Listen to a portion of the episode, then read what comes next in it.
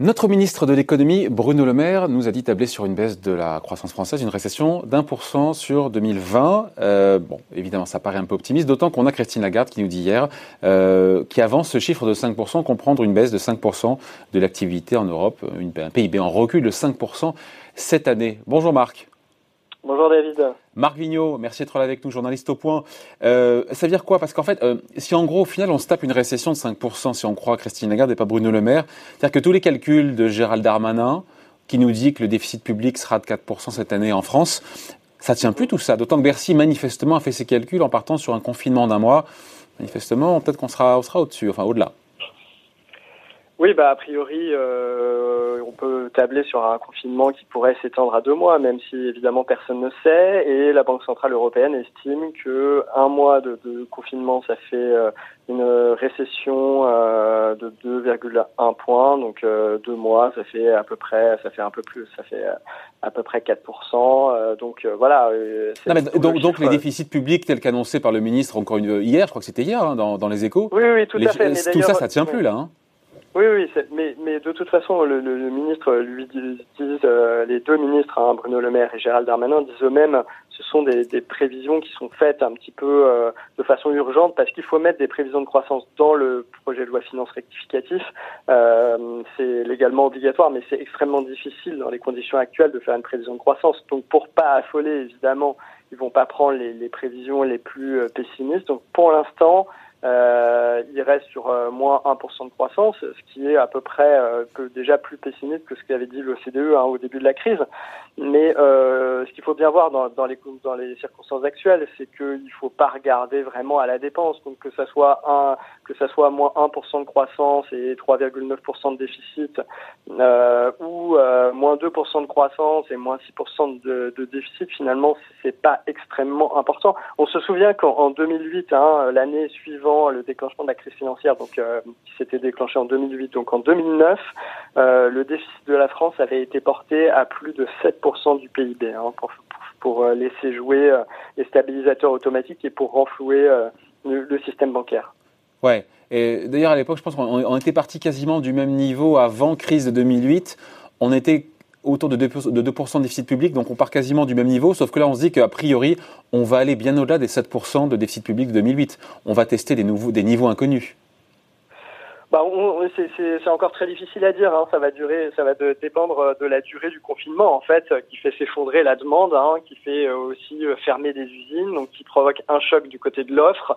C'est-à-dire qu'il y a des entreprises qui sont empêchées de travailler parce qu'elles manquent de salariés, euh, parce qu'il n'y a et parce qu'il n'y a plus de demande, et donc un choc de demande où les gens ne consomment plus, ne peuvent plus sortir de chez eux que pour acheter de l'alimentaire, et donc effectivement l'activité est à l'arrêt. Donc plus cet arrêt de l'activité euh, est à l'arrêt, euh, plus il dure et plus le, choc économique sera important. Ce qu'il faut voir, c'est que cet arrêt est jugé euh, maintenant nécessaire par les scientifiques pour ce confinement, pour pour euh, atténuer, enfin, que, que l'épidémie ne se répande pas trop vite dans la population et donc éviter de noyer le système hospitalier sous les malades graves, euh, sous respirateur, euh, avec besoin de moyens importants de réanimation.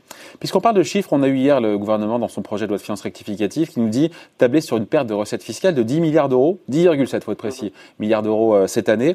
Je me suis dit, mais c'est faible comme montant si on prend en compte les pertes de TVA, d'impôt sur le revenu, d'impôt sur les sociétés, non? Vous en pensez oui, quoi? Oui, non, mais effectivement, ces, prévisions ne sont pas les plus pessimistes. Euh, elles, tablent, comme vous disiez, sur euh, un seul mois de, confinement, donc il faudra voir. Euh, il faudra voir par la suite. clairement, il est inutile d'affoler tout le monde en disant que le déficit et la dette vont exploser de manière exponentielle qui, moi, me paraît plus important et plus euh, inquiétant à long terme, c'est de savoir comment on va sortir de cette nouvelle crise, puisqu'on voit qu'à chaque fois, à chaque crise, la dette, le niveau d'endettement de la France augmente. Après la crise, malgré euh, parfois des mesures euh, difficiles de réduction des déficits, on n'arrive pas à diminuer les taux d'endettement. Et donc à chaque crise, on se retrouve avec un niveau d'endettement bien plus élevé et donc va se poser la question pour des pays comme euh, la France, mais surtout des pays comme l'Italie, de savoir si un jour cette dette pourra être remboursée. Et on voit que euh, malgré, vous allez parler dans votre prochain sujet, l'intervention massive de la BCE qui permet de probablement de calmer la crise pour l'instant sur les marchés financiers, on voit que ce niveau d'endettement des États euh, risque euh, un peu euh, d'inquiéter sur leur capacité de remboursement à long terme, montre que les règles budgétaires européennes ne sont plus vraiment adaptées, ou en tout cas, si la réduction du déficit se met en branle comme en 2012 jusqu'en 2015 après cette crise, ça, ça, va être très compliqué et on risque de casser la reprise en voulant réduire à marche forcée les déficits. Donc c'est là Aujourd'hui, euh, l'urgence, elle est traitée. Hein, il y a un plan de relance, on laisse filer le déficit, etc. Mais c'est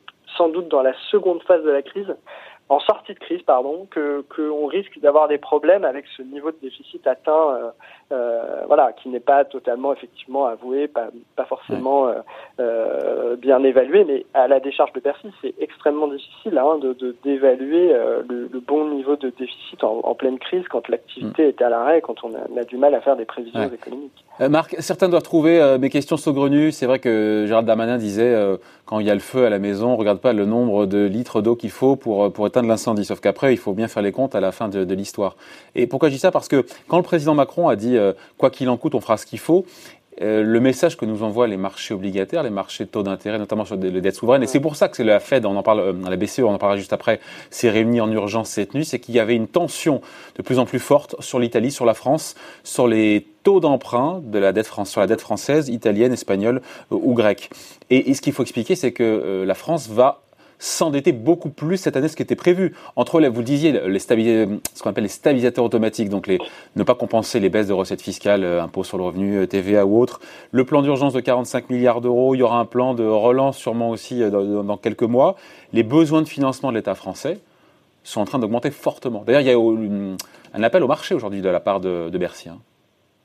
Bercy va emprunter 5 milliards de plus à moyen et long terme. Le reste euh, des besoins nécessaires sera emprunté à court terme. Alors sur la dette à court terme, pour l'instant, il n'y a, il y a, pas de, il y a pas de tension.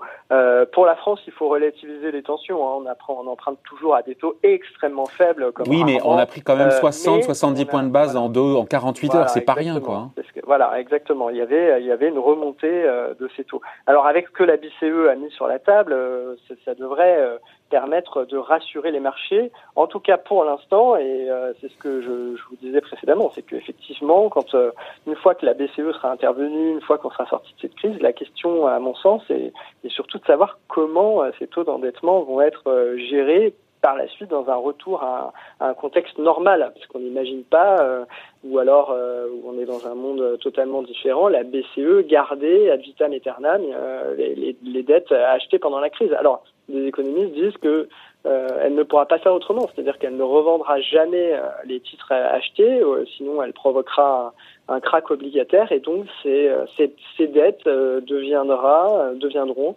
pardon, un, en quelque sorte des dettes perpétuelles euh, et que euh, que la banque centrale détiendra. Euh, voilà, et on voit qu'aujourd'hui, ça n'a pas le risque, c'était de créer de l'inflation. vu le contexte actuel, évidemment, le risque d'inflation est nul.